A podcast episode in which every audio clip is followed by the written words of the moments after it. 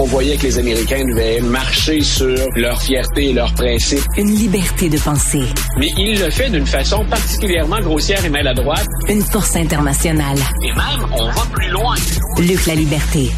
Alors, tu veux me parler bien sûr de Donald. Alors, euh, quoi, des, des bonnes nouvelles pour Donald Trump, Luc? de tous les dossiers pour lesquels Donald Trump a à s'inquiéter ou a à faire appel à ses nombreux avocats, celui, la cause qui débute ce matin devant la Cour suprême, il a, je crois, de bonnes chances de s'en sortir. Pour le bénéfice des téléspectateurs, téléspectatrices, donc, Aujourd'hui, la Cour suprême commence à entendre pardon, les argumentaires de ceux qui disent euh, on, a, comme dans le cas du Colorado, retiré Donald Trump de nos listes électorales, pas de nos listes, mais des candidatures, parce que Donald Trump a participé à une insurrection. Et selon la section 3 du 14e amendement, quiconque a participé à une insurrection euh, ne devrait pas être là ou ne devrait plus avoir le droit de briguer les suffrages. Euh, bien sûr, il y a ceux qui, euh, il y a donc les partisans de Donald Trump qui répondent à ça. et c'est ce qu'on va entendre aujourd'hui de la, de la bouche des avocats de M. Trump, ce qu'ils allèguent, eux. Et là où je pense que Donald Trump a des chances, un, c'est que le dossier, il est explosif. On a, à partir d'aujourd'hui, si on est les neuf juges de la Cour suprême, entre les mains, potentiellement, le sort de l'élection 2024. Wow. S'il fallait qu'on s'il fallait qu'on tranche pour exclure Donald Trump, euh, écoute, on imagine le, le, le, brouhaha et, et, le brasse camarade. Même chose si on le maintient en passant. Il y a bien des gens qui disent on l'a vu faire, ce gars-là, le 6 janvier 2021 en plus de tout ce qu'on lui reproche, vous êtes en train de nous dire que quelqu'un qui a participé à ça peut rester Et Luc, sur Luc, Luc je, peux comprendre que s'ils disent, mettons, on dit que, bon, euh, euh, on tranche contre Donald Trump, on va avoir peur que ses supporters sortent dans la rue en disant c'est épouvantable, etc. Mais on ne peut pas non plus, ces gens-là ne peuvent pas céder à la menace. Ils doivent prendre non, voilà, une décision basée sur la Constitution, là. Et des deux et des deux côtés, parce qu'il y a plein de gens qui disent, écoutez, c'est la valeur et le sort de notre démocratie qui est en jeu. Si vous interprétez cet amendement-là à la faveur de Donald Trump, qu'est-ce qu'un candidat maintenant ou qu'est-ce qu'un président n'a plus le droit de faire hein, pour qu'on le retire de là? Donc, il y a un autre dossier qui est celui de l'immunité totale. On verra si la Cour suprême va se pencher là-dessus. Mais aujourd'hui, c'est, faut le rappeler, un amendement voté pour empêcher les anciens sécessionnistes, hein, les gens du Sud, c'était pour empêcher ces gens-là d'accéder à des fonctions électives. Mais là, on a dit, écoutez, euh, on l'a rédigé. Si vous interprétez ça au sens de la, section 3 de l'article 14, il n'y a pas d'affaire là. Il y a deux portes de sortie pour la Cour suprême. Si jamais on dit, euh, et, et, et, il y a un facteur humain, là, ça a beau être des juristes, ils sont tous, toutes compétents, compétentes. On sait très bien qu'on a une patate chaude entre les mains. Il y a deux choses à surveiller aujourd'hui, à mon avis, puis dans les prochains jours. Un, jamais dans les fonctions dont on est exclu si on a participé à une insurrection, on ne fait mention de la présidence. Vice-président, sénateur, représentant à la Chambre des représentants. La seule référence qu'il y aurait au rôle d'un président, c'est si on est un officier de l'État. Euh, il y a un jugement qui a été rendu il y a deux jours dans lequel on parlait du président comme d'un officier de l'État. Est-ce que la Cour suprême va s'inspirer de ça? Mais donc, les avocats de Donald Trump vont miser là-dessus. C'est, écoutez, il n'y a rien qui mentionne le rôle du président là-dedans. Et l'autre chose sur laquelle également on peut faire du kilométrage et qui est une porte de sortie, je pense que Donald Trump mise plus là-dessus, c'est a-t-il bel et bien participé à une insurrection? Donc, euh, les hmm. avocats de Trump vont dire, on l'a pas jugé pour ça faut savoir que le Colorado et le Maine n'avaient pas besoin. Ce sont les deux États concernés. le Colorado, le Colorado d'abord, mais le Maine aussi. Les deux États concernés avaient des faits. On dit c'est une insurrection. Euh, maintenant, euh, c'est intéressant de voir aussi la lutte entre les cours des États, les cours suprêmes des États et la Cour suprême des États-Unis. Mais ça peut être donc il y a deux portes de sortie grosso modo. Est-ce que ça concerne le président d'après la lecture qu'on fait de l'amendement de la section 3 et est-ce que Donald Trump a bel et bien participé, encouragé ou protégé des insurrectionnistes? Et on sait qu'il y en a eu il y a au moins 10 personnes qui ont été condamnées pour complot séditieux. Donc, ceux qui disent que ce n'est pas une insurrection, les tribunaux ont déjà tranché là-dessus. Reste à savoir si Trump oui, c'est une insurrection, mais là, est-ce qu'il l'a encouragé? Là, on va analyser chaque mot qu'il a dit en disant est-ce que c'était un encouragement? Parce que, bon, il est bizarre, Donald Trump, mais j'imagine il est pas aussi fou qu'on pense.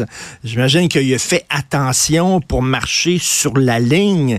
Et lorsqu'il le dit aux gens qui ont fait une insurrection au Capitole, mettez-vous en réserve de, de, de la République ou je sais pas trop quoi, là. Est-ce que c'est un encouragement ou pas? C'est pas évident. Mais quand je disais, il a fait attention aux mots qu'il utilisait, il a marché sur la ligne, tu regardais un peu dans les airs, mon cher Luc. Qu'est-ce que tu voulais dire? je suis pas certain que je suis pas certain à quel point, je peux pas te confirmer que lui a fait attention aux mots. C'est comme pas dans sa nature. Euh, mais les avocats font très attention. Et quand le dis aux gens, fight like hell, c'est une des déclarations qu'on a. Là. On, l'a entendu dire ça. Fight like hell, ça peut être pris comme un symbole aussi. On fait ça à chaque élection aux États-Unis. On se bat, hein? On, ben pense pas qu'on va se battre physiquement. Ben oui. C'est fight like hell, hein? Puis c'est reprenez le pouvoir mais ça peut être des figures de style. Les avocats de Trump peuvent jouer là-dessus. Disons que dans cette cause-là, il y a plus de failles dans lesquelles Donald Trump peut se glisser que dans tous les autres cas pour lesquels il va être sollicité, mis ensemble. Si j'avais une prédiction à te faire, Donald Trump va survivre cette fois-là. Mais écoute, euh, je lisais encore, ça fait une semaine que je lis des interprétations d'historiens et de constitutionnalistes, et ils arrivent à quelle conclusion? On le sait pas. Donc, euh, il y, a beaucoup de choses en jeu. Si j'avais, si j'avais à parier, on s'amuse entre amis, petits paris sportifs ou politiques. moi, je pense que Trump va survivre à celle-là. Pas aux autres, mais à celle-là. Euh, c'est la Cour suprême qui siège. Euh, c'est neuf juges sur la Cour suprême de nine, hein, de nine, les neuf juges de la Cour suprême. Et un de ces juges-là, c'est Clarence Thomas. On se souvient, Clarence Thomas, c'est celui qui avait euh, harcelé Anita Hill, euh, qui travaillait avec lui, et qui avait trouvé un poil pubien dans son coke. On se souvient, là, il avait fait un mauvais gag en disant il y, a, il y a un des poils de ton pubis dans mon coke et tout ça. Là. Bon. Alors, lui, il a été finalement confirmé. Il, est juge à la Cour suprême. Et les démocrates, est-ce que ils veulent essayer de le, de le, récuser, de le faire récuser, de, là, de le faire sortir? Euh, pourquoi? Qu'est-ce qu'il a fait? Voilà. Je me souviens très bien d'ailleurs de l'anecdote à laquelle c'est fou ce qu'on est appelé à couvrir hein, en politique américaine. On touche à tout. C'est universel. Euh, qui, qui va boire son coke de la même façon maintenant. Donc, euh, ce qu'on ce qu'on reproche au juge Thomas, c'est une longue série de controverses. Il faut savoir qu'à la Cour suprême, les règles d'éthique étaient très larges. Dans ce domaine, comme dans bien d'autres, on faisait confiance dans le système américain à la dignité, la moralité, l'éthique des personnes qui vont siéger là. Maintenant, euh, Clarence Thomas a de très, très nombreux amis républicains, donateurs républicains, des gens riches, qui lui ont fait toutes sortes de cadeaux, qui l'invitent. Il semble être un excellent compagnon de voyage parce qu'on l'invite régulièrement. Mais il y a plus que ça pour les démocrates. Si on parle du 6 janvier 2021 et qu'on parle d'une insurrection, l'épouse du juge Thomas faisait partie des gens qui étaient au Capitole et qui mmh. les encourageaient à renverser le résultat du vote. Le fameux stop de style, euh, arrêter le vol, Ginny Thomas, qui est une lobbyiste et qui est une conservatrice, a participé à ça. Donc là, les démocrates disent, écoutez, on veut bien que vous soyez deux personnes distinctes, séparées. Comment le juge Thomas peut-il nous assurer qu'il va protéger la Constitution quand sa femme, de l'autre côté, encourageait des manifestants à ne pas respecter cette même Constitution? Je ne pense, je ne pense pas que le ben, juge Thomas plie devant ça. Mais écoute, s'il devait se récuser, ne pas être là, ça laisse huit juges. Will, le, le, suspense, pas impossible qu'on arrive à un résultat de 4 contre 4.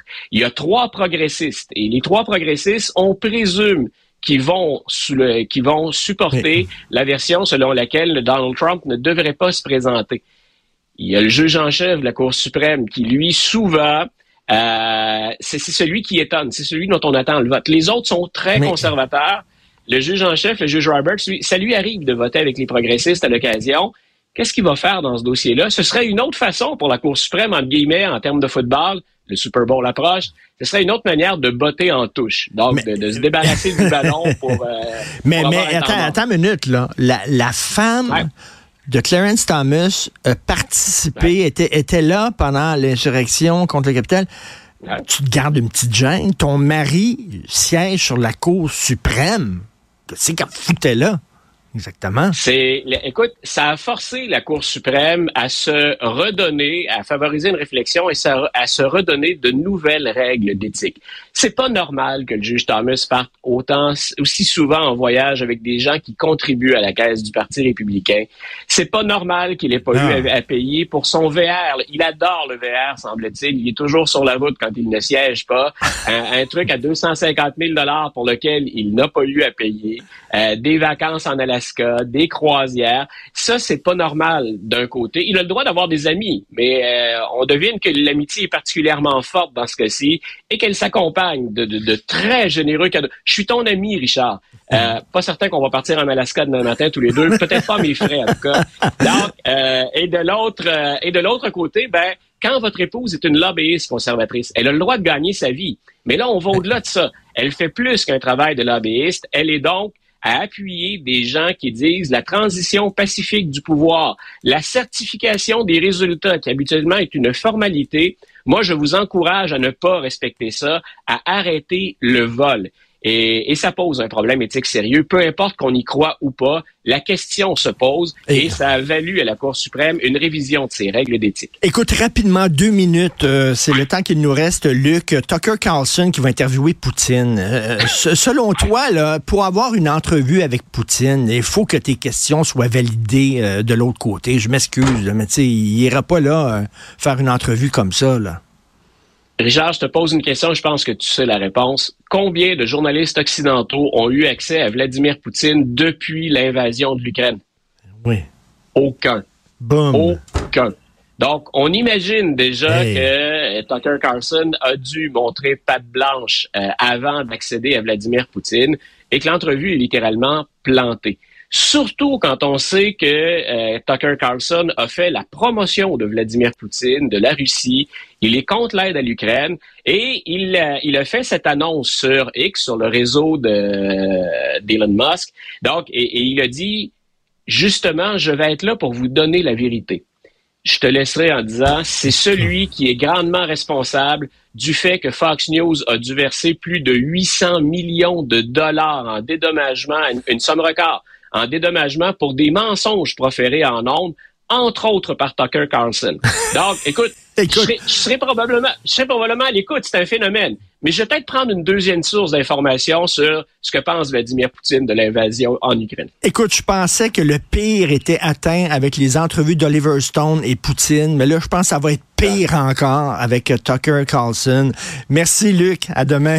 Salut, Luc. Bonne fin de journée, Richard. Une autre vision de l'actualité.